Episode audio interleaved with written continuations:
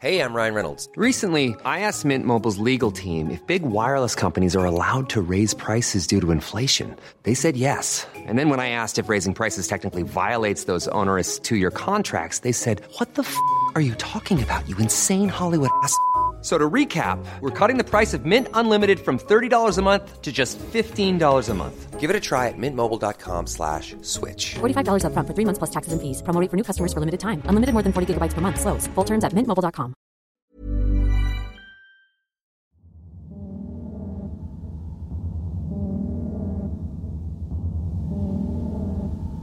Why is it that we as humans tend to get so focused on something to the point that we have a hard time seeing what's going on beyond our own point of view? It happens in everyday life, and it happens in criminal investigations.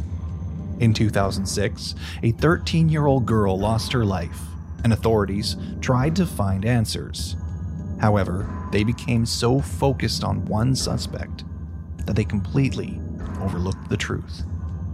This is the story of a little girl named Tair Rada. My name's Ben, And I'm Nicole, and you're listening to Wicked and Grim. a true crime podcast. Warning the following podcast contains graphic content and material intended for a mature audience. Listener discretion is advised.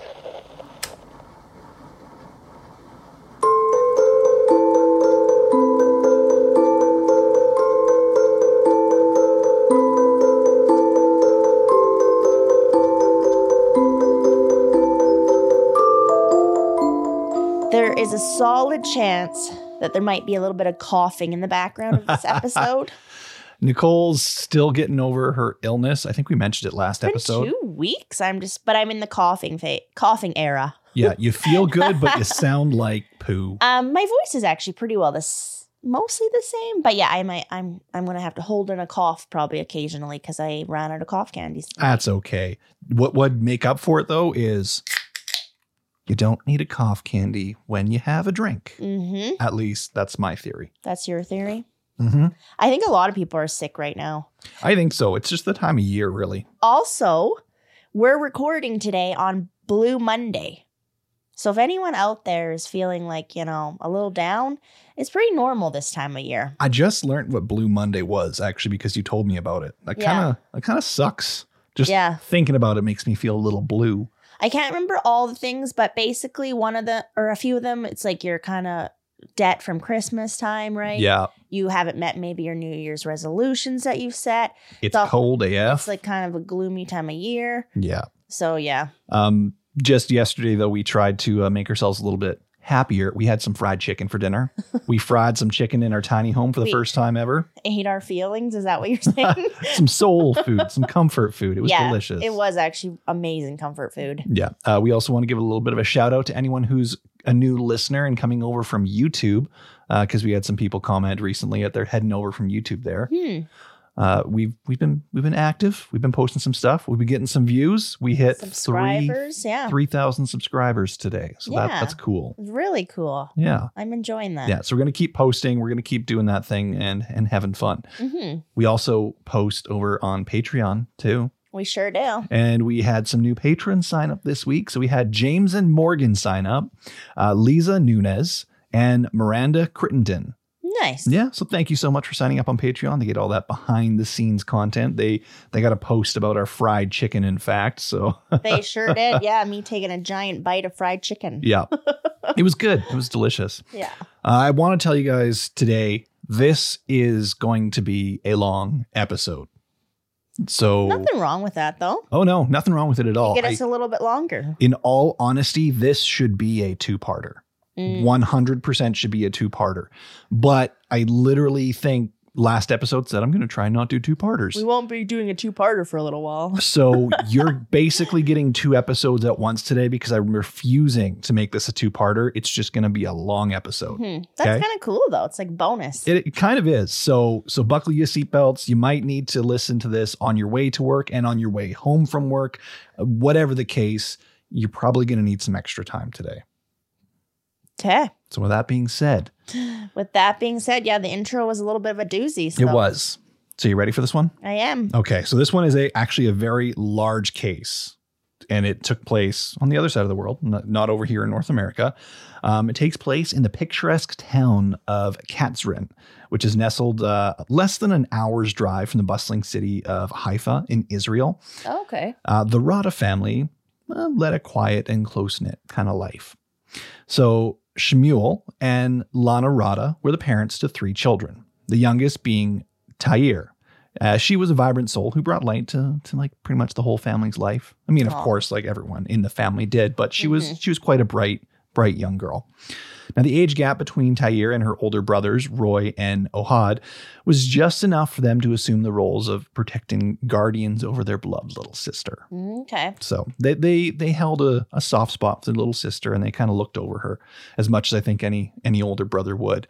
You know, if you see your your younger sister getting picked on, I'm pretty sure the the older oh, brother would Oh, yeah. be like there to to protect her and get her back sort of situation. Yeah, you'd lose your mind, I think. Yeah.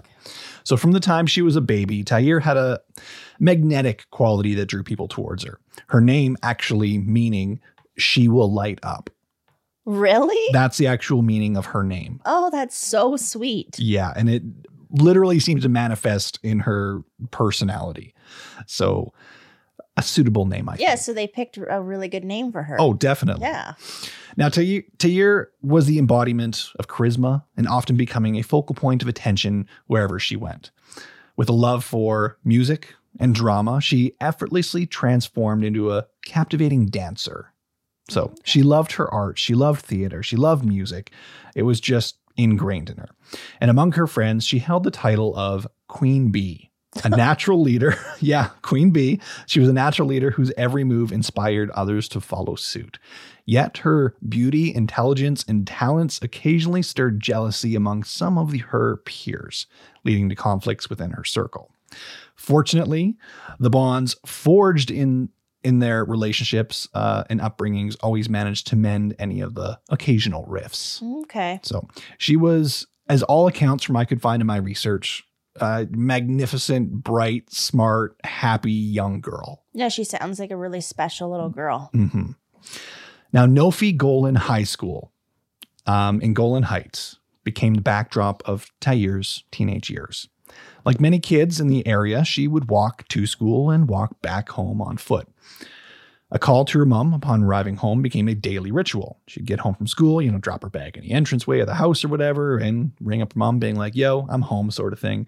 Just kind of like a, a reassuring signal that all's all's good, right? When her mom's at work, kind of thing. Yeah. Oh, okay.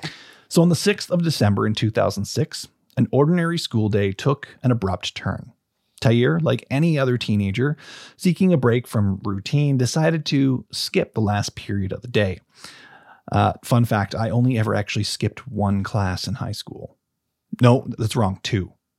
Two. Two. One of them I remember was to get like a CD or something, System wasn't of- it? My, one of my favorite bands, System of a Down, came up with a new CD and I went to go get it. And the other one was just arbitrary skipping. Wow. I know. I, I was not a goody two shoes, but I was just really afraid of authority catching me. um, but regardless, she was opting to spend the day with her friends. Now, little did anyone suspect that this seemingly typical day would plunge into complete darkness. Around 1:20 p.m., Tair was thirsty and made her way to the main building for a sip of water. Several students witnessed her make her way to the mid floor, where the 10th grade classes were situated. Unbeknownst to them, this would be the last time anyone saw Tair alive. Oh my gosh. Yeah. What happens?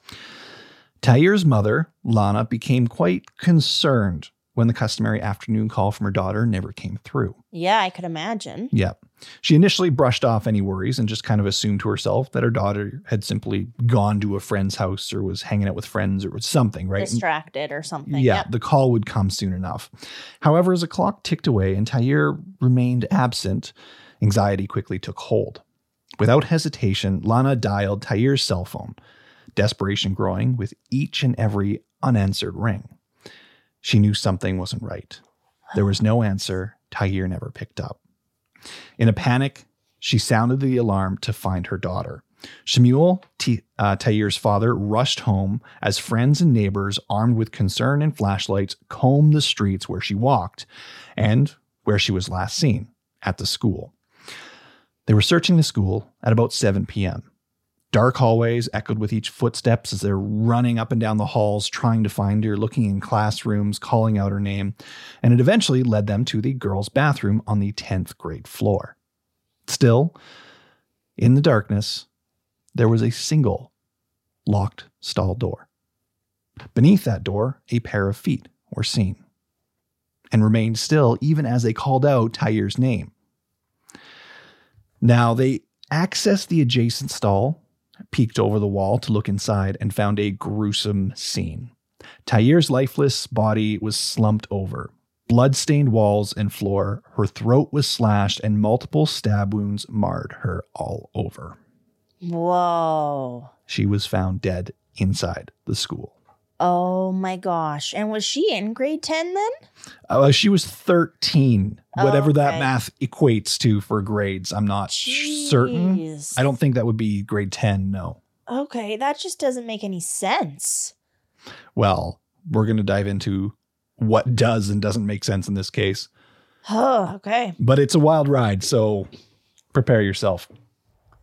So the discovery prompted an immediate call to police, and rightfully so. I mean, there was a deceased child in the school. Yes. and they quickly came to the scene. A crowd amassed at the school gates, and Shemuel, uh, Tamir, father, was desperate for confirmation that it was his daughter. He tried to burst in the school to try and see, but he was met with absolute refusal. The scene was far too gruesome and nightmarish. One of Tair's brother was so overwhelmed with grief, he even was faced with the threat of sedation by authorities.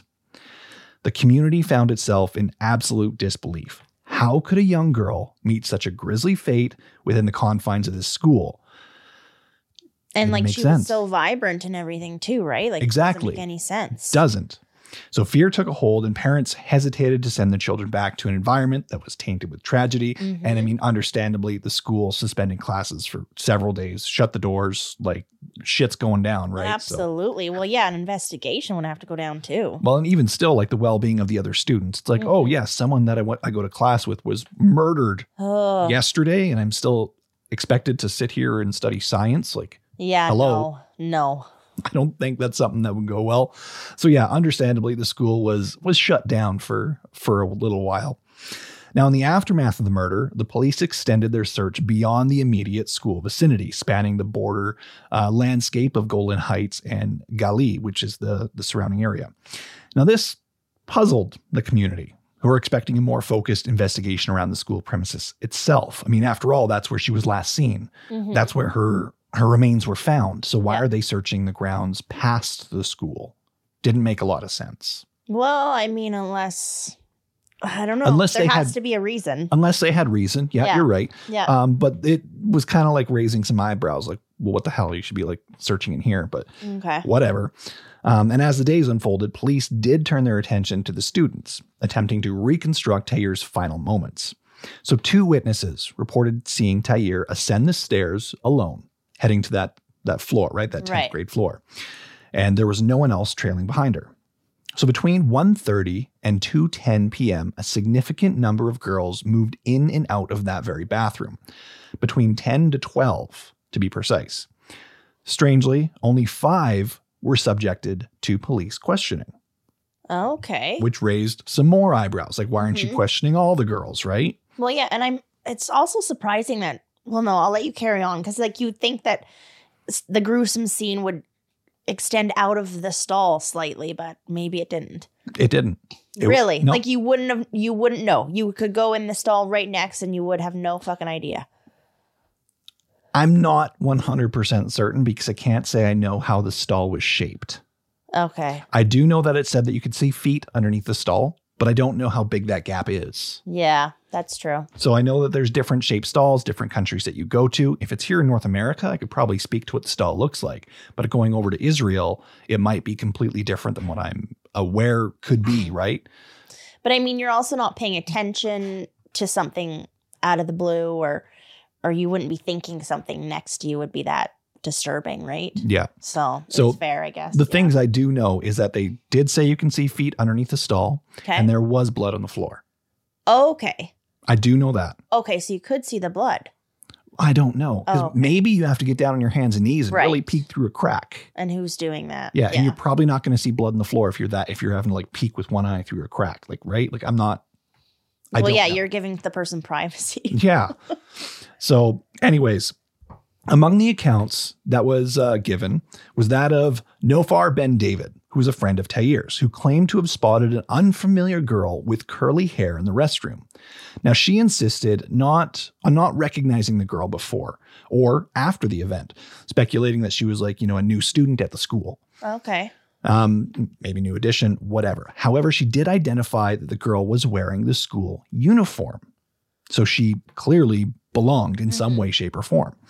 Another student recalled witnessing two pairs of feet in the stall where Tair was later discovered. Oh boy. One being Tair's distinctive Puma shoes, and another pair of youth sized All Star shoes. Uh oh. So there was, according to this individual, two people in the stall Yeah. one of which most likely was Tair via the distinctive shoes. Mm-hmm.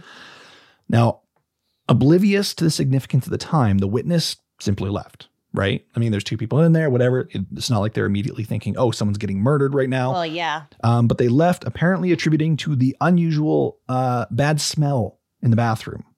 Now, whether that's someone just stank it up in there or whether it was from the smell of potential blood, because hey, that is not a pleasant smell. Anyone who has smelled blood like that before knows what that smells like. It's not pretty.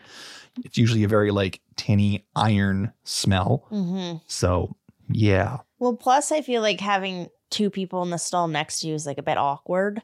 That I would probably be rushing to get out of there too. Yeah. Yeah. If, if it's not like weird noises or anything that you're hearing, you know? yeah. It's like, what are they doing in there? I don't want a part of this. Yeah. unless maybe hey maybe it's a puff puff pass situation it's like hey pass it over here but that's hey that's different Mm-hmm. you don't know what kids are doing in high school so um regardless Tair's friend lee approached the lock stall and received a response saying someone was in there confirming the occupancy as well Oh, So- okay. now, however, when questioned by police, police, the focus shifted to discerning whether the voice belonged to a man or a woman, which I mean could could be very important Yeah, information, right? Totally. Now, Lee consistently maintained that it was a female voice that had talked, but felt a very lingering disfa- dissatisfaction in that answer from authorities. Like they, they were like, "Are you sure? You sure it wasn't a man?" Like, oh, okay. really- like they were just assuming that it was going to be a man. yeah, like they weren't really happy with the idea that it was a female voice. Okay. So, now for the Rada family, a, a glimmer of hope emerged in the form of a private investigator named Haim Sadovsky. Now, Haim learned about the, the murder of Tair through the radio and was personally angered as his own daughter was the same age as Tair and could pretty much put himself in the same shoes. Like, what if that was my daughter, right? Absolutely. Yeah. So he reached out to the grieving Rada family and offered his services to aid um, unveiling the mystery, sort of. thing. okay. That's Yeah. amazing. So Shmuel and Lana shared everything they knew with him. Among the details uh, was an incident that struck a chord with Lana. So during a visit from Tair's friends to offer condolences, two girls exhibited peculiar behavior. They were whispering in hushed tones as if they had kind of like a secret or they weren't sharing everything that they knew. Oh, okay. I don't love that. So, upon talking to and scrutinizing the statements uh, given by the two girls with police, Haim, Haim uncovered inconsistencies. So, Lana's intuition had not led her astray. The friends had seen Tair's backpack in class, but failed to register her absence as unusual. Also, in contradiction with their portrayal of Tair as her usual self on that fateful Wednesday, the theater class teacher remembered a very withdrawn and melancholic Tair, which was abnormal. As mm-hmm. we talked about at the beginning, her art, love for arts and theater, this was her favorite class. Okay. So the teacher actually questioned her that day if she was okay, but Tair made rather unsettling remark, saying, quote, because I'm afraid of death. Oh. So teacher's like, what's wrong? Are you Yeah. okay? Is something wrong? And she's like, because I'm afraid of death. Oh my gosh, that's an alarming response, hey? especially right before getting fucking murdered. Yeah. So, Well, I mean, it's not like the teacher would think that. She probably would think that she's a family member that's ill or something. yeah. You know? Yeah. Or maybe, who knows? Maybe it's like, oh, they watched a horror movie last night and it's like, yeah. there could be many reasons. It's not like I'm sitting here saying that she's imminently thinking she's going to die, but still, that's that's ominous. A lot of people are afraid of death. Oh yeah, don't get me wrong, death is scary. It is scary. No, I don't like death can go away. hmm No. Yeah. Um, another layer of the puzzle actually emerged as Tair's schoolmates divulged some more information. Tair supposedly had a stalker named Avi, who was an 18 year old from Tiberias. Now, he apparently incessantly called and sent her numerous text messages. He even went as far as threatening her a month before her murder. Allegedly, Avi declared that if Tair refused to be with or be his girlfriend, he would kill her. Oh. Now, when he announced to visit the area, Tair said that she wasn't going to see him, and it made things worse. Huh. However, police investigation yielded no evidence of any contact between Tair and a purported Avi. No calls, no texts, nothing. There's no evidence that this guy even exists. Okay. So basically, like, there wasn't a stalker then. But potentially. Hmm. So or this that they could find. Yeah. So this like really put this this story under scrutiny, which actually also brings up speculation. Mhm. Were they fabricating this story to divert attention from themselves, to hide the truth? Or is this an actual rumor? Like what's going on? Mm-hmm. So as private investigator Haim delved into the evidence surrounding Tair's murder, a chilling theory began to take shape. The sheer brutality inflicted upon the petite four foot nine Tair led him to believe that the assailants were likely individuals of similar age and stature, most likely two individuals, rather than an adult using excessive force on such a young girl. So that's what he believed is this must be individuals of the same age. That's his theory. Like that she had two attackers, you mean? Yes. Okay. He's saying like, okay, this excessive force is probably not needed. All these slashes and everything and like the cuts, it's like, why would a grown adult do this in such a small vicinity? Mm-hmm. It's not like you're not going to be able to hold her down with one hand. Where's she going? She's in a locked bathroom stall with you. Yeah. Whereas if it's two, there might be more of two of her stature and age might be more afraid of her escaping or fighting back. So in there would be the random slashes, the random stabs or cuts or a bit whatever. more of a frenzy sort of. exactly. Okay. Whereas an adult, someone who towers over her, would have much more control and be much more precise. Mhm. So that was kind of the theory that he was leading to. Now, amidst the pool of suspects, eyes turned to an arch rival of Tair's, who was apparently equally beautiful and talented, which is why there was kind of this animosity between the two of them. And it reached a point where Tair had actually confronted her mother about feeling afraid at the start of the school year regarding this individual. The rival's behavior post murder added another layer of suspicion.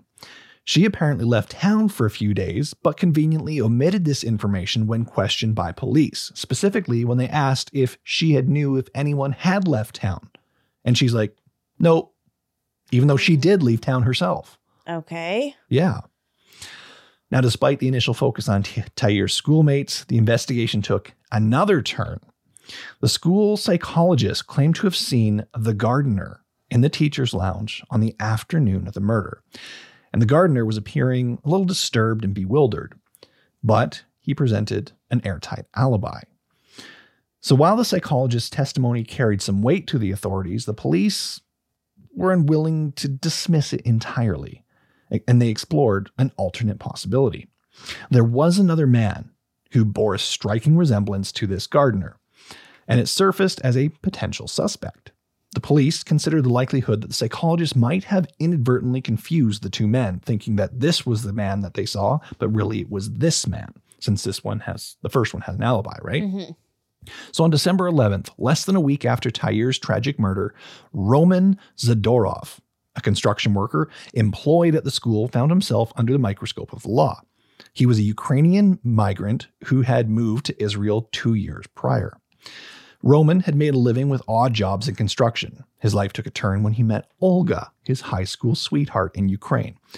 Following Olga's family to Israel, the couple settled down in Katzrin, and their son was born just a month before Tair's death. Okay, that doesn't seem like that would be someone who would do something like this. But hey, hey, weirder things have happened. Yeah, okay, you're throwing that down right now? You don't think it's him?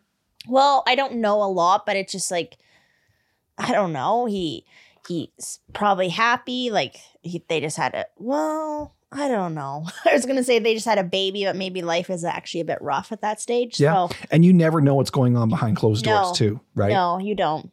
So, anyways, at the time, Roman worked as a handyman for a contractor involved in the refurbishment of the school. So, that's why he was there. Okay. Now, being an immigrant, he couldn't yet legally work, but he did need an income. So, he did receive cash payments for his services and tried to stay out of trouble. Does that add any more layer to you believing if he did it or not? Um, for some reason, I'm still thinking no. Okay, okay.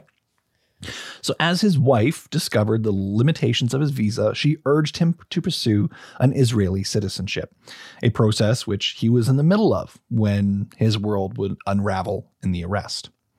There was an unfortunate drawback in the current situation that I want to make a point of here as well. Roman was proficient in Russian and was struggling with his Hebrew and faced a language barrier in his inter- interaction with authorities, which made conversations and understanding a little bit difficult, and I'm sure on both ends as well. Totally. Yep.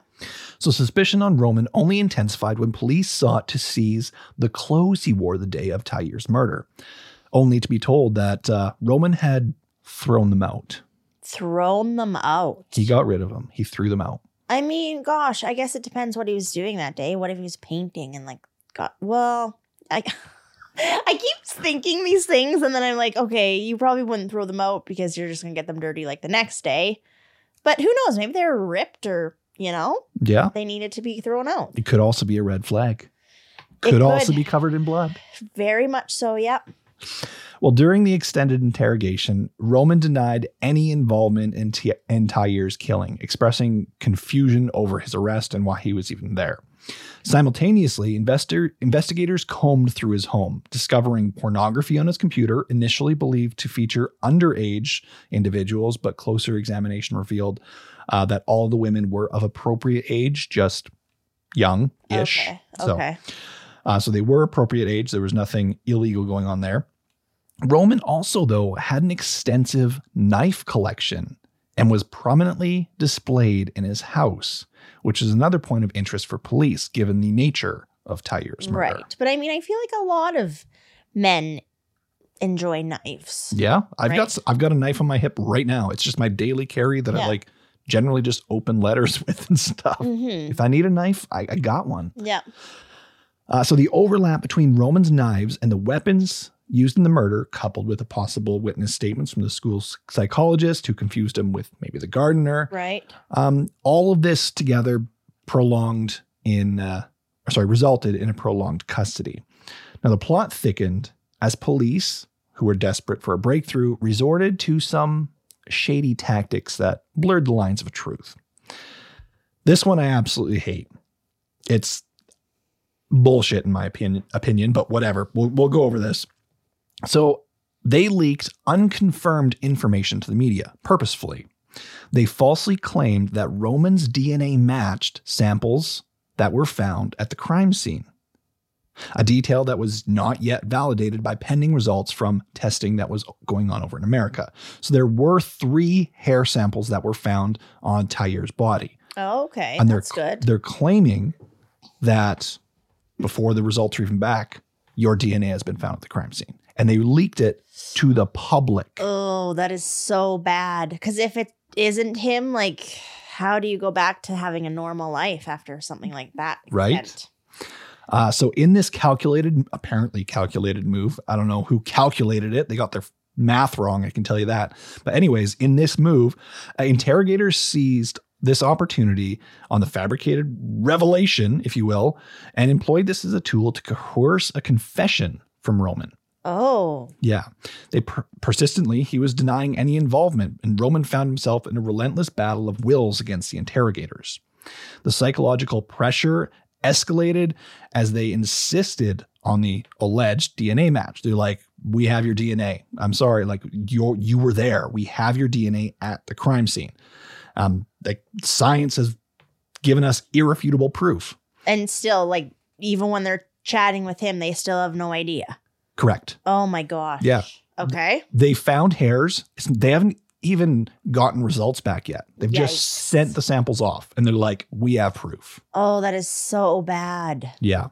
So Roman maintained his innocence. He's like, I'm being framed. I must be. That's the only way you could have have my DNA at the crime scene then. And uh, the interrogators dismissed this whole idea, basically reminding him that this is Israel, not the KGB controlled territory that he's used to or thinking of, and such tactics are apparently beneath them, which clearly maybe not so much Yeah. because there is clearly manipulation of evidence going on right here. hmm I mean, you can kind of understand sometimes they do some stuff like that when it's just in the interrogation process, which I'm not saying is is right, but then to actually like put it to the public where like Yeah. his wife or whatever is going to see this and his family and Yeah. stuff, like gosh. You're right. It's one thing to say it in a contained room to the invi- individual to see if they'll react. Yeah. That's one thing. Yeah. But you're right. To leak this to the public on purpose before you even have any sort of confirmation, What is the point of that even really? I don't know.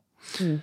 Uh, now, Roman then recalled um, in this interrogation, he did say, Well, I do kind of recall maybe stepping in some blood in the boys' toilet, like bathroom at the school, but he was like oblivious of any sort of implication. He's like, Oh, it's like just something on the ground. Like once in a while, there's dots of blood or urine or feces. Who knows? It's the bathroom, right? Yeah. I could have a nosebleed or something. Exactly. So Yeah. he's like, I, I might have stepped in some blood in the boys' bathroom, basically, is what he's after.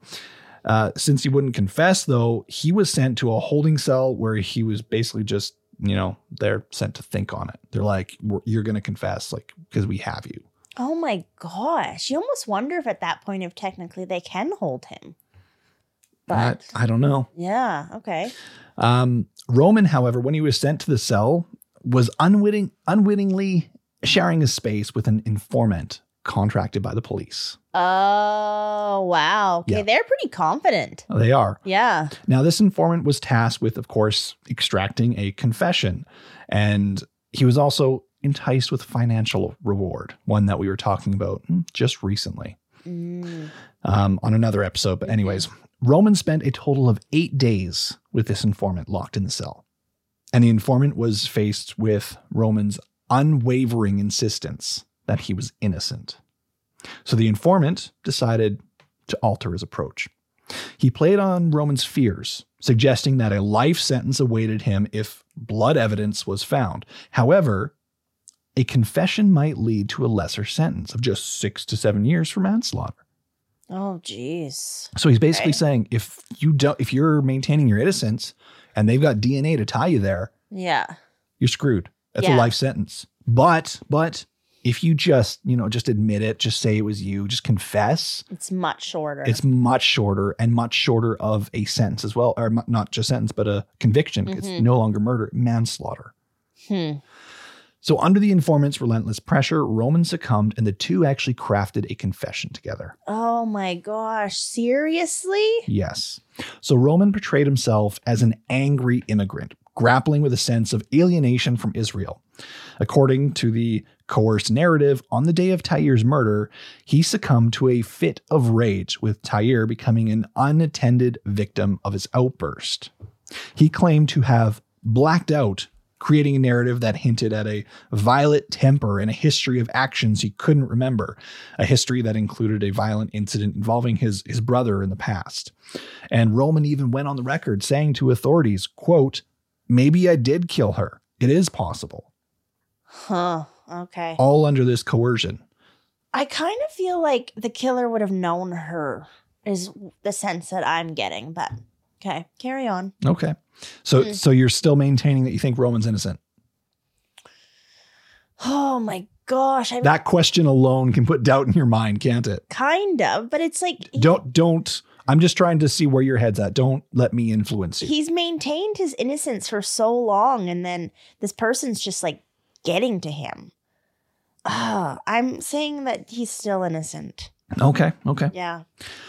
Well, Roman began to question his own innocence as he internalized the relentless claims made by the interrogators. They're just being like, You did it, you Yeah. did it, you did it. We have DNA, we have DNA, even though they don't. They have no evidence. Honestly, at that point, I feel like almost anyone would. Probably. I mean, the persistent barrage of accusations combined with the false assertions of the DNA, uh, it would lead anyone's doubt, and it certainly led him to doubt his own recollections. hmm Uh, but it all just baffled Roman. He could actually remember that day.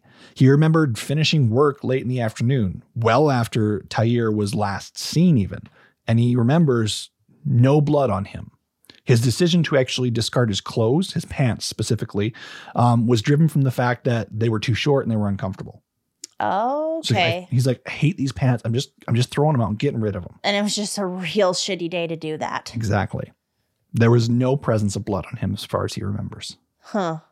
And you think at some point, or someone would notice or something, because like you would have blood on you Yeah.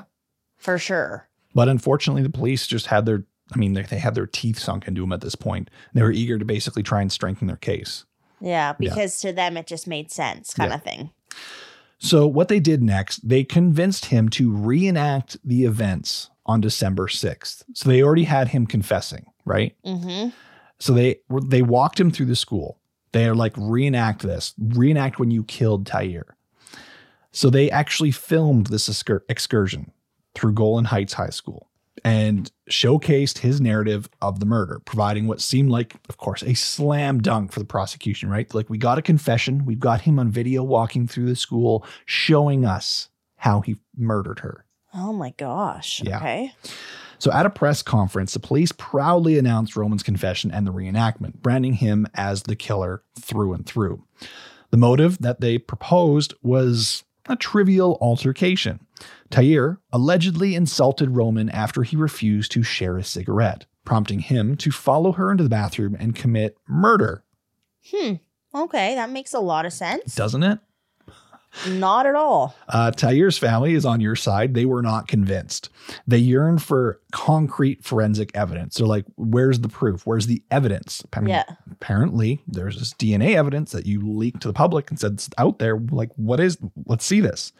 Their gut feeling rejected that Roman was any sort of true perpetrator, that he had any part in this. Friends and family also emphasized that Tair never smoked, making the suggested motive like Mhm. pretty much impossible. Yeah. I mean, of course, when individuals can have habits and whatever behind people's backs. I get that. But it was friends and family. So I'm assuming school friends Would and know. family. yeah. Someone would probably know. Yeah. Now, the idea that Taylor would also insult someone, especially an older individual, contradicted her nature as well and who she was. Mm-hmm. She was a very soft, loving, caring individual. That was not of her nature. So that kind of is basically throwing that theory out the window. Yeah. Because like insulted him for really no reason. Yeah, So it doesn't make sense. exactly. Can I have a smoke? No. And just goes off the rails. Like Yeah. that doesn't sound like someone that we talked about at the beginning here. Yeah. But I mean, grant you, she was acting different that day. True. Actually, Right? that's a very good point. That's very good. Uh, now, the family stood against this whole narrative and they demanded a thorough examination of evidence that would reveal the, that they were sure would reveal the truth. Now, Lana Rada, uh, her mother, mhm. uh, had suspicions of her daughter's killer existing within Tair's close knit circle of friends. Over time, she unraveled unsettling details that some students at the school were allegedly part of a satanic cult, raising fears that Tair might have fallen victim to a ritualistic killing. Everyone knows therapy is great for solving problems, but getting therapy has its own problems too, like finding the right therapist, fitting into their schedule, and of course, the cost. Well, BetterHelp can solve those problems. It's totally online and built around your schedule. It's surprisingly affordable too. Connect with a credentialed therapist by phone, video, or online chat, all from the comfort of your home. Visit betterhelp.com to learn more and save 10% on your first month. That's BetterHelp, H E L P. And I mean, we hear that all the time satanic cult, satanic cult. I think that's a fallback answer, if I'm being honest. possibly, but just the thought of that's freaking terrifying. I agree. But I also do think that if anyone is going to, and I, this is just my opinion, okay? This is just my feeling. Mm-hmm. I feel like anyone who is probably going to be doing a satanic, uh, ritualistic killing, it's most likely someone of adolescent age. Any case we've covered in the past where it has been satanic, it is of that adolescent age because you are more malleable. Mm. You know what I mean? You're more Mhm. likely to believe in in something like that. Yeah, trying to fit in or or finally kind of feeling like you're finding your circle and you're going to do whatever you need to. Exactly. Or looking up to a certain idol for Yeah. whatever reason. Like the insane clown posse we've talked about in a, a couple different cases. Yeah. Individuals look up to their music and those artists. Their music talks about killings. So then they go through and like, oh, I'm just like these guys and I'm going to do a killing too. hmm It's usually some very younger, impressionable, malleable individual. Hmm. So I think if a satanic cult situation could be the case, a situation like this, where it is a younger individual, could be where the puzzle would fit. Yeah. So, so Roman's wife sought the legal expertise of the dynamic duo defense Gail and David Spiegel. After a thorough examination of the case, the attorneys became convinced that he was an innocent man and that he was coerced into confessing to a murder that he did not commit. The trial commenced on July 2nd, 2007, with the prosecution altering its theory about the motives of the murder. I mean, they said, hey, it was the smoke. She insulted him, right? And then they heard the backlash. So they're like, "Uh, let's change that theory. Oh my gosh, that's not how shit works. Yeah, but that's what they did. Now they claim that Roman's violent reaction stemmed from childhood sexual abuse in Ukraine. It was triggered by the constant pestering from school kids. So no longer it was pestering from Tair in one incident, it was just constant from all the kids. Also, he had sexual trauma as a kid. So the prosecution faced a significant setback apart from that story when the the light of the DNA results from the crime scene did not actually match Roman's. Okay. Yeah, so it came to light So that they're caught in like a giant lie. yeah, not only a lie, they were like, "Oh, okay, we, we said that, we didn't have the results yet." Oh, also the DNA doesn't match him when the results results did come in. And we're also changing the reasoning that we think Correct. did this. The motive, yeah. that is messed up. It is. The defense attorneys uh, dissected the prosecution's claims. They, they picked him apart, basically, emphasizing the uh, small enclosed space, actually. This one's interesting to me. Uh, the small space of the crime scene being the, the bathroom stall, right? Yeah. Picture being in a bathroom stall. This is where a violent murder would take place. They didn't have any of Roman's fingerprints, they didn't have any of his blood, his DNA, his hairs, nothing. Hmm. Picture being in a gymnasium. Your hands are not going to touch the walls, especially if you're struggling against with someone. Yeah, you you've got someone half your size, but still. But now picture being in an enclosed space. Your hands are probably going to touch the Yeah. walls very easy. Oh yeah.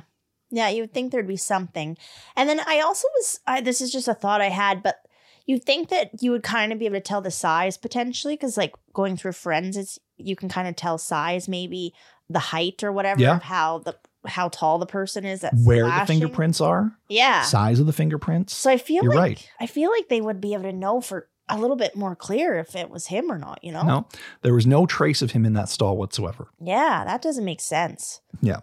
So despite an exhaustive search of, of Roman's home, including dismantling the washing machine in search of Ugh. traces of blood, Jeez. there was still no connection to him or Tair or the crime scene whatsoever.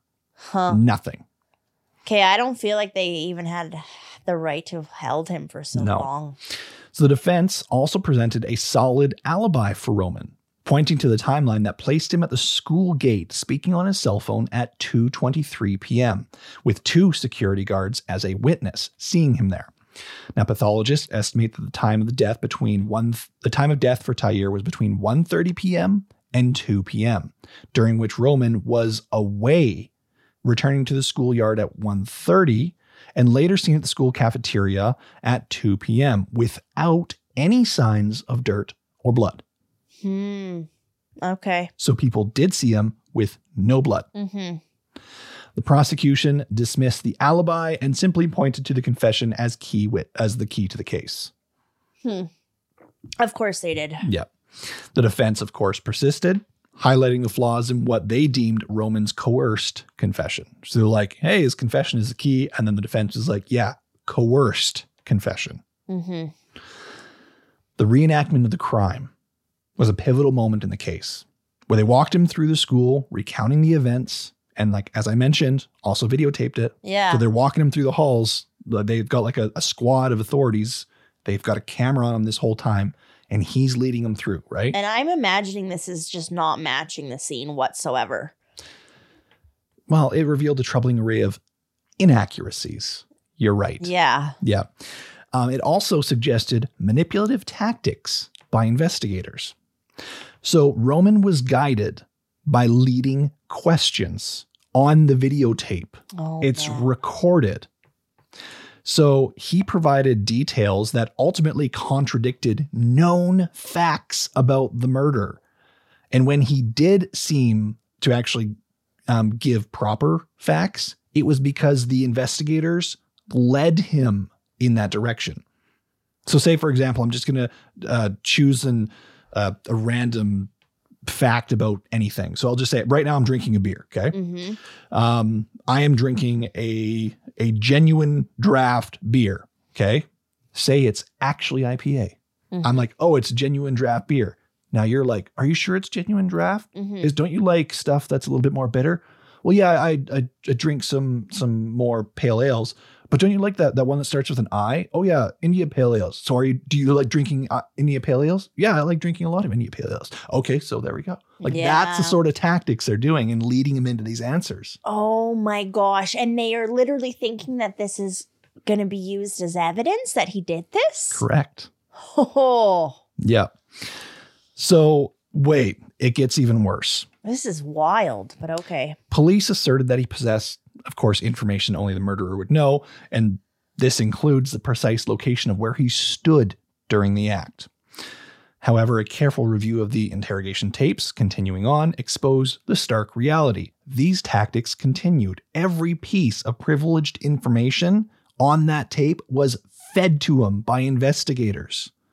He knew none of it without the investigators leading him to those answers. Not a piece was he able to provide without that.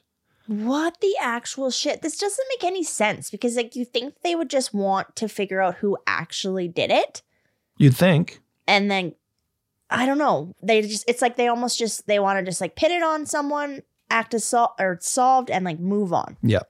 So you know how I said that the police said he talked about how he stood over her body and everything, right? Yeah. Well, when he was asked about, and this is on the tape, when he was asked about the position he left Tair's body in, Roman initially inaccurately depicted her lying on the floor, whereas her body was actually slumped over the closed toilet. Mm. Completely different position. hmm And that would be something that you would not get wrong if you did it. Correct. Which, of course, again, guided by officers, he eventually corrected this Oh. mistake and said the correct correct answer. Wow. Yeah. He was also unable to accurately accurately pinpoint where Tair was cut. He guessed the torso below the waist, failing to mention a very significant cut that was on her wrist that they were really hoping to hear from. Um, he also claimed to have used a smooth blade, a smooth utility knife specifically. But the autopsy conclusively identified a serrated knife as the murder weapon. Oh my gosh. Yeah. Now, the biggest one of all on this video, I saved this one for last because it's like the cherry on top of this. It's like, what the fuck? On video, Roman led investigators to the wrong bathroom initially. Okay, I was literally wondering that. I was like, he probably doesn't even know No. like, what stall, what bathroom, whatever. Well, hold on, get this. He led them to the wrong bathroom initially, and only after guidance was he able to identify the actual correct bathroom. And once inside the right bathroom, he was easily able to identify the correct stall because there was crime scene tape all around Oh. it. Oh my gosh. Okay. Okay. So they then, in the bathroom, put him in the stall to demonstrate how he got out of the locked stall because the door was left closed, locked, remember? So he got in there, locked, and he hopped over the door of the stall, Okay. which evidence suggests it was not over the door, it was over the wall of the stall. huh. And then, and for sure, you think Well, I mean, unless they were wearing gloves or whatever, I guess, but you'd think there would be some sort of fingerprints or something. Yeah. Hmm. But none of his finger like if he climbed over the stall, his fingerprints would be in there. Mm-hmm. They're not. Unless he was wearing gloves, so I'm thinking. yeah, but- yeah. But there's no evidence of him in there whatsoever. Also, climbing over the stall, there's a good chance of things like shoe prints, Yeah. especially in blood in a closed spot like that. I'm also just like shook that no one is no one heard this going down. But okay. Well, I did mention the idea of a shoe print, and the prosecution did contend that a bloody footprint on Tair's jeans matched Roman's shoes. However, the absence of blood on his actual shoes raised a lot of doubts. Well, yeah. If they found that said pair of shoes and there was no blood on there. Yes, correct. No blood. Okay. And they remember they even checked his washing machine. Yeah. No blood. Yeah. So, given the gruesome scene, it seems, let's say, implausible that he could have been in the bathroom stall without blood transfer on his shoes, fingerprints, whatever the case, DNA. And the reenactment, far from solidifying the case against him, raised more questions about the accuracy and reliability of the confession, pointing to a potential coercion and misinformation. Well, yeah, they really have nothing. They don't. But despite the lack of conclusive evidence linking Roman Zadorov to the crime, he was eventually convicted of Tair Rada's murder. Oh my gosh, really? Hey? Yeah. With the court deeming his statements riddled with lies and manipulation. Additionally, he faced charges of conviction for obstruction uh, of the police investigation. Oh man. Yeah. So there he's guilty. I'm surprised. Was there like a jury or what? Because like you think Oh yeah, it's court. There would have been a jury. you would think that they would I don't know, unless there's I don't know. This this I'm a little bit just thrown for a loop here. You baffled. I am very baffled. Fair enough. I, I can understand why. This one, when researching this, my jaw was constantly on the floor and I'm like picking it up with my hands. Like I swear, I'm just like, oh my God, what the actual F is happening? I mean, there's a chance that he could have done it, but I'm just in my the back of my head, I'm just like, gosh, if he didn't, like, please tell me that they did find who did eventually or something. Because if they don't, I feel like I'm gonna just rage. Well, we'll, we'll carry on. That's what I'll say. Okay. Tair's mother was initially, she initially found solace, let's say, in the guilty um, verdict, relying on his confession, the alleged footprint for evidence to kind of affirm that belief, right? Mm-hmm. However, her perspective changed in the subsequent months. In that same year, as Roman's conviction, Lana filed a petition urging authorities to reopen the investigation into her daughter's death, but the plea was denied. In 2010, four years after his arrest, Roman would receive a life sentence for his crime. The three judge panel, led by Judge Yitzhak Cohen, maintained that there remained no doubt about Roman Zadorov's responsibility for Tair's death. Huh. Yeah. Okay. So you think he's guilty? Do you still think he's, or sorry, innocent? Do you still think he's innocent? They found him guilty. I okay, sorry. In 2010, did they reopen it? Or it was just like went to some That was sentencing. So in 2010, okay. yeah, in 2010, um, four years after the the arrest, it was it was sentencing, and he received a life sentence. I don't know. You, it's hard. Like you don't, you don't want to doubt the justice system, you know. Yeah, But then it doesn't really seem like there's any hardcore evidence that would.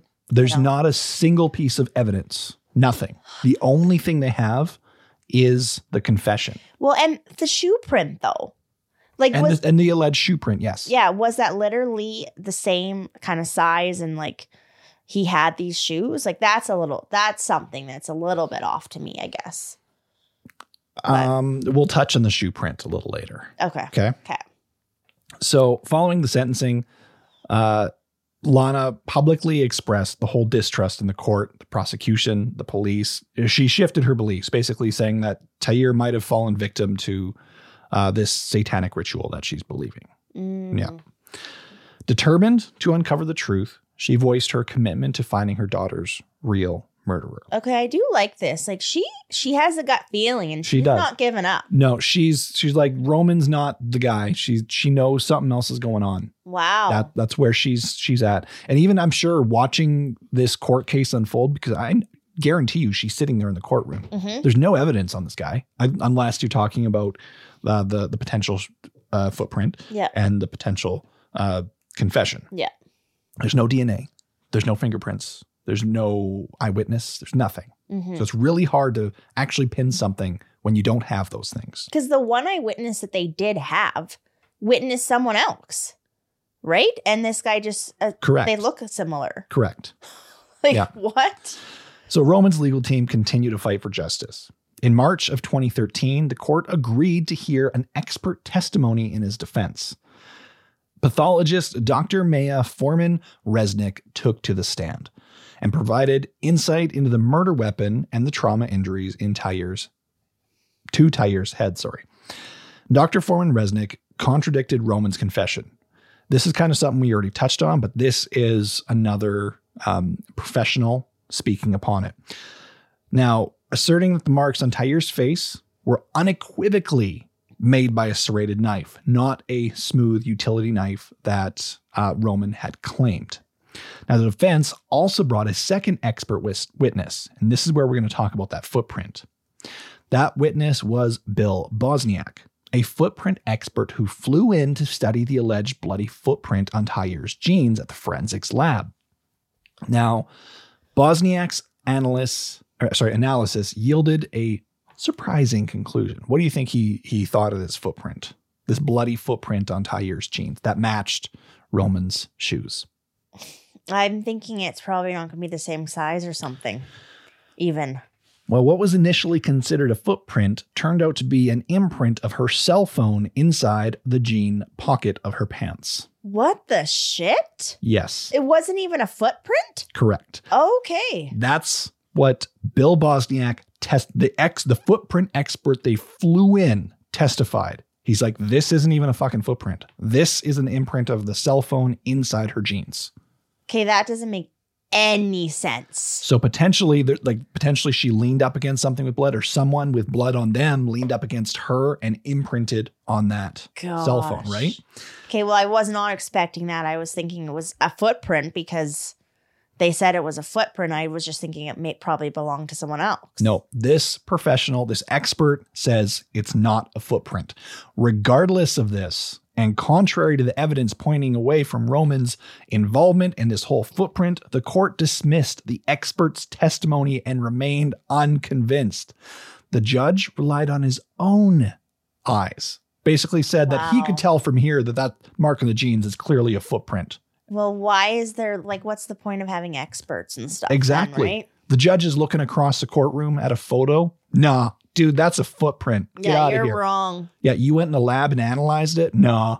There has I'm almost thinking there's like some sort of politicalness to this now that people don't want to go against, you know, what has already been sentenced and stuff. Yeah.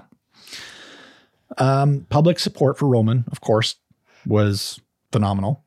Um, and it gained momentum with the establishment of a Facebook group in 2011 dedicated to seeking justice for Tair Rada. The group served as a platform for social protest against the conviction of the wrong man and aimed to uncover the identity of the actual killer. So even the public is like, this is not like what's going on. This isn't the dude. Well, and this this man, he's missing all of his like his child growing up. Yeah, his kid was born a month before this murder. Oh my gosh, that makes me sick. Yeah. The case was also brought to TV in a four part documentary series titled Shadow of Truth, which was released in 2016. The series unveiled a startling confession of an anonymous man identified only as A.H. Seriously, a confession from someone else who did it. A confession. According to AH, his high school ex girlfriend, identified as AK, had confessed to him that she was the one who killed Tair. Both AH and AK had graduated from the same school as Tair by the time of the murder. So They're already graduated from this school, okay? But they attended it. Okay. Uh, on the day of the killing, AK allegedly showed AH her blood stained clothes, a wig, and a murder weapon. A murder weapon that was a serrated hunting knife. Now, the story took a bizarre turn as details about AK emerged. She reportedly harbored an obsession with blood and believed she was possessed by a she wolf that urged her to kill and disembowel people. AK's past included witnessing gruesome violence as a child when her grandfather allegedly took her to battlefields. Uh, and allegedly, her grandfather also hid her inside the carcass of a wolf, or she speculated potentially not even a wolf, but possibly um, a disemboweled deceased human. Oh my. Yeah. Okay. Um, now, as she grew older, AK found solace in visualizing herself floating in a sea of blood. Hmm. I'm just sitting here just like pissed that like someone did this and just got has been like living their life while this man is locked away. I'm like I'm quite angry right now. I'm I'm quite angry right now. I am. I am. You are you gonna like you're tearing up? No, I'm not tearing up. I just feel like pissed that it's just so annoying to me that people can get away with shit like this. But anyway, I'm ke- I'm going to continue listening. Okay, okay. Continuing to listen. well, continue to listen. We got we got this. Now, AK uh, described the chilling details of the murder to AH. She claimed to have worn a Golan Heights high school shirt to blend in, one that she would have had oh, from attending the there. uniform. Yeah, they were wearing a uniform. and she graduated from there, so she would have had said uniform. Yep. So she was waiting for hours in the girls' restroom with the intention of killing the first girl who entered alone. Oh my gosh, it was just like wrong place at the wrong time. So when she spotted Tair alone, AK allegedly forced her into a toilet stall at knife point and committed the murder and strategically with toilet paper contained the blood. The confession closely matched details provided by Lee, who the police earlier in the investigation, the two young individuals, the two friends, Mm-hmm. saw two people in the stall. Remember when they said they heard a female voice respond that someone's Yeah. in there? Yeah. Wow. After the crime, AK purportedly waited next to Tair's body until the surroundings were quiet, climbed over the stall wall, changed out of her bloody clothes, and calmly walked out. She then returned home, took a shower, cleaned up, and called AH. Gosh. Okay, and why is AH not have confessed this much earlier? Yeah, You know, like that is just that just makes me just pissed because they would have known what the fuck was going on. yep, That someone was literally in jail yep. and just like withheld this fucking information. All I've got to say is, yep, you're right. Everything you said is right. Jeez. And also, like, what a disturbing person hmm to just do that and then just like walk out. You're like, oh, you good? Yeah. Okay. Well, Roman's defense team, of course, urged AK's ex boyfriend, AH, to undergo a lie detector test on three separate occasions. Each, I do want to per- uh, start by saying this we do know that Mhm. lie detector tests are Yeah. not concrete evidence. Mm-hmm. However, each test reportedly showed no signs of deception. Hmm. Do they know who this person is? Like, were they like talking to them? You, you should watch the documentary series. I think I want to. Yeah, you should. Now, in light of this, the police arrested AK. Now, a blonde, she was blonde with fine features who adamantly denied any involvement in Tair's brutal murder. AK claimed her ex boyfriend, AH, did not handle their breakup very well and accused him of attempting to frame her. She turned the narrative around, asserting that AH was the one fascinated about blood and engaging in violent acts, further accusing him of domestic violence and sexual abuse. Hmm. So now where do we stand? No kidding. Well, also because I'm just thinking there's probably been more victims. That's just popped in my head, which I hate that thought. There could be. Because if they were just like one of them was just doing this for fun, like Yeah. probably not going to be one and done. Now, get this though. While under house arrest, AK attempted to assault her new boyfriend while intoxicated. She showed up at his dorm, demanded sex, and when he refused, she held a shard of glass to his throat. Wow. Yeah. This there was prompt intervention, thankfully, by others in the dorm because I mean it's a small area, noise travels. People found out very quickly, and they were able to prevent any sort of harm from happening to the new boyfriend, um, which I'm sure was very quickly an ex-boyfriend. But when police arrived, AK resisted arrest, but later, get this, admitted to the allegations against her. Hmm. She admitted to the allegations of her being the one to murder Tair. Oh, she admitted to that. I was just thinking it was like with this boyfriend thing. She admitted. She admitted. Whoa. Yep. Shit. Although she was found unfit to stand trial for the assaulting of her boyfriend, she was sent to a psychiatric hospital without formal charges in that regard. Okay. Meanwhile, AH, the ex boyfriend, Uh-huh. faced arrest for obstruction of justice and sexual assault charges against AK because she claimed the sexual Yeah. abuse and everything. And he was also withholding crucial Information. information. Yeah, exactly. So during his custody, now get this one the police pressured him to retract his testimony about Tair's murder, offering to drop the charges against him if he complied What the fuck? Because they want Yeah. Roman. They, Why? They, they've got him behind bars. I can't understand why they like dislike this person so much. As you mentioned already, I don't think it has anything about dislike against him. I think it's just a matter of not wanting to backtrack, not wanting to go back or accepting they did wrong or anything like that. They're just like, no, we got this guy. He's already been convicted. Retract this statement. Like, make this go oh away. Oh my gosh, that's just terrible at your job though. They're trying to sweep it under the rug. It is very terrible at their job, Mhm. like the worst. yeah. You, your law enforcement, your authorities, your investigators, your job is to find the truth. Yeah. It's like not. justice Yeah. for this little girl. yeah, you're supposed to follow the evidence. Mm-hmm. and you have evidence at hand. You now have two confessions. Two And you want to just sweep it under the rug and carry on. because one confessed, and that's one you're going to just go with without investigating the other? Or what? Wow. You're just wanting it dropped? Anyways, AH adamantly refused to drop the claims. And after 11 days in custody, he was released without Goodness. without redacting his statement. Now, in a passionate response when they were telling him to drop his statements, AH said this quote, I'm going to kill myself and write in my blood that AK killed Tair Rada. If it takes an explosion to let the public know that AK murdered Tair Rada, I'm willing to be that explosion. Hmm. Wow. Well, I mean, he at this point he just like needs it to get out there. Yeah. Yeah.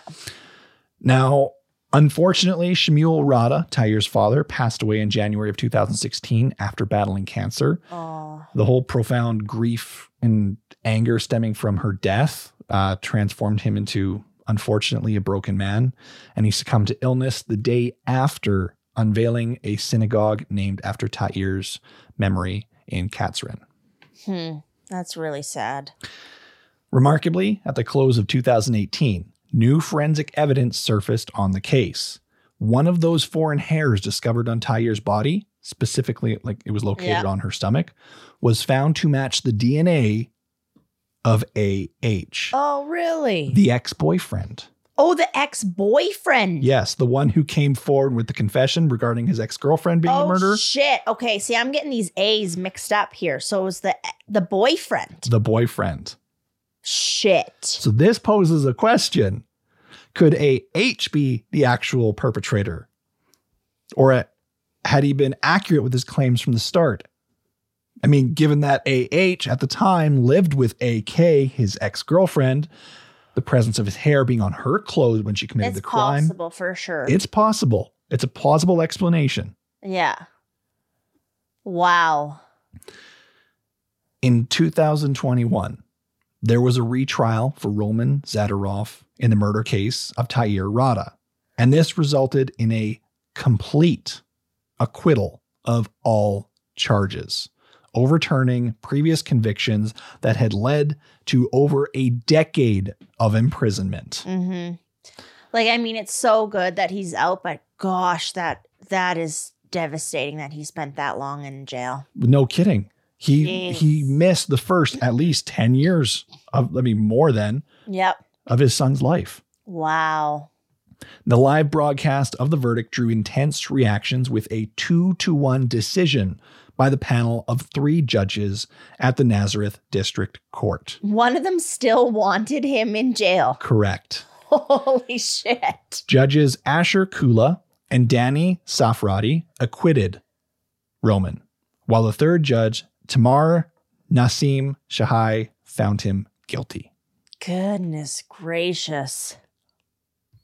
Now, in the context of AH, whose real name is Adir Habani, well, I'm going to continue saying AH and AK because we're already committed on those. Okay. and AK, whose name is Ola Krevenchko.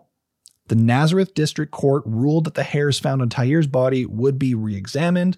A hair with DNA possibly matching AH, of course, raised questions, but the ex- examination did not provide conclusive evidence.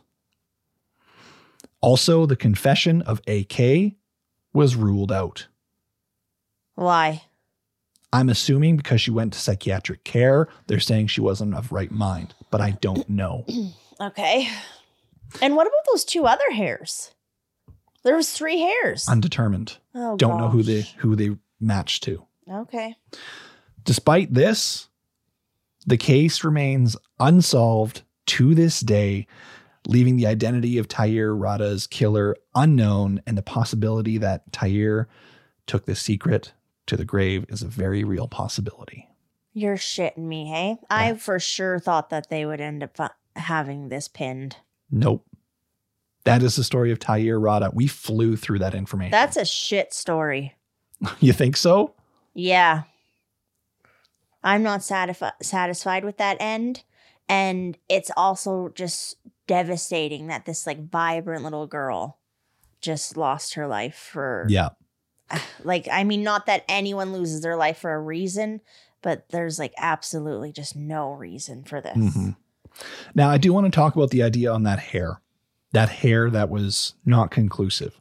Apparently, there was, and I, I didn't research on the exact details, but there is apparently some sort of a match to AH, or was it AK, the boyfriend, the ex boyfriend?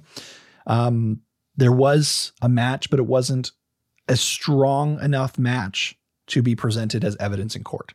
Apparently, it was some. It was it was a strong enough match to apparently be worth defending yourself, but not to prosecute an individual. Oh, okay. Okay. Well, yeah, because I guess like people share similar DNA characteristics or whatever. you I'm not too them. sure. Like I said, I didn't go into a deep dive on the hair DNA. Yeah, I what I know is there was somewhat of a match, because lots of but it wasn't like conclusive. it's like percentage or whatever. There's like a fifty percent probability that this is a match, or like Yeah. you hear that sort of thing sometimes. You know. Yeah, maybe that's the case. I'm not sure. But what we do know is that the hair was not conclusive enough to be evidence to say Oh. this is a match. But what pisses me off is that Roman had a footprint and a coerced confession. So we'll say he had a piece of evidence tying him to it, an alleged piece of evidence. There we go. We had an alleged piece of evidence tying him to the scene. And he had an alleged confession, both alleged, both not real. And he served like 15 years, basically. I'm not doing the math, but it's around there. Now we have, on the other hand, another alleged confession because it was ruled out. It's still alleged, an alleged confession, and also alleged DNA. Yeah. So the same amount of evidence. One was convicted and served over a decade. Yeah. The other was just ruled out. Yeah. It just does. It doesn't matter. Gosh. And my question, a whatever, the chick, did she have curly hair? I wonder. I don't know that one. What I do know is she had uh, blonde hair and fair features. That's Okay, what I recall. I thought uh, someone said they saw like this curly haired Yes. person or something. But remember, allegedly she had a wig. Oh yeah, That's what the boyfriend was saying. That she had a wig. right. Huh. So that could have been what an individual saw was a wig. wow, and just like wanted to kill someone. Yeah. So that Because might they have a fascination. Uh, oh, what's it feel like? There's so many cases out there where it's like, I just want to know what it feels like. I have a fascination with death or blood or viscera. I, wow. But my thought is just like, I mean, that would only just like fuel the fire, you'd think, It would. right? Like, I don't really know if you would do that and then just like never kill again. If it was something that you were super, you know, keen on. I don't think so. We see that time and time again in different cases that it only escalates further. yeah. right? Think about it in the case of many murderers, um, uh, psychopaths, whoever that start off with this fascination. They they go they start with animals. Mm-hmm. They torture and kill animals, and then guess what? It escalates. They want to do it again and again and again, and then bigger and more people, and and then it turns into see if I can get away with it, how long I can get away with it, what can I do, and then it's tactics on fucking with authorities, and it's this Mhm. power trip too.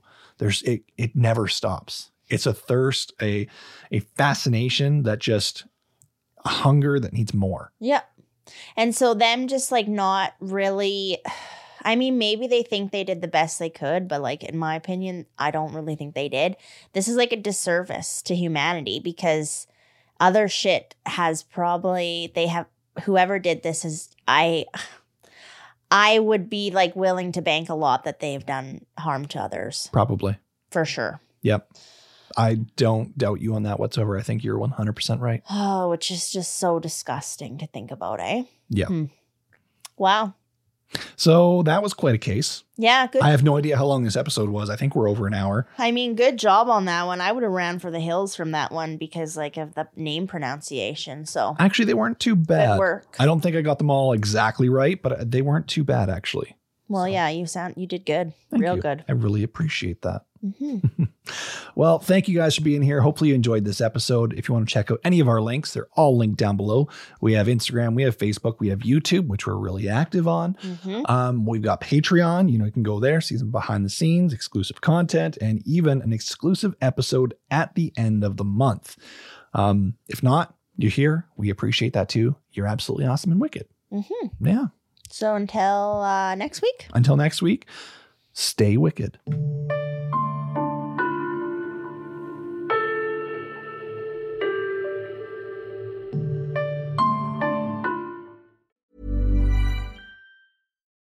Imagine the softest sheets you've ever felt. Now imagine them getting even softer over time. That's what you'll feel with Bowl and Branch's organic cotton sheets. In a recent customer survey, 96% replied that Bowl and Branch sheets get softer with every wash. Start getting your best night's sleep in these sheets that get softer and softer for years to come. Try their sheets with a 30-night guarantee. Plus, get 15% off your first order at bowlandbranch.com. Code BUTTERY. Exclusions apply. See site for details.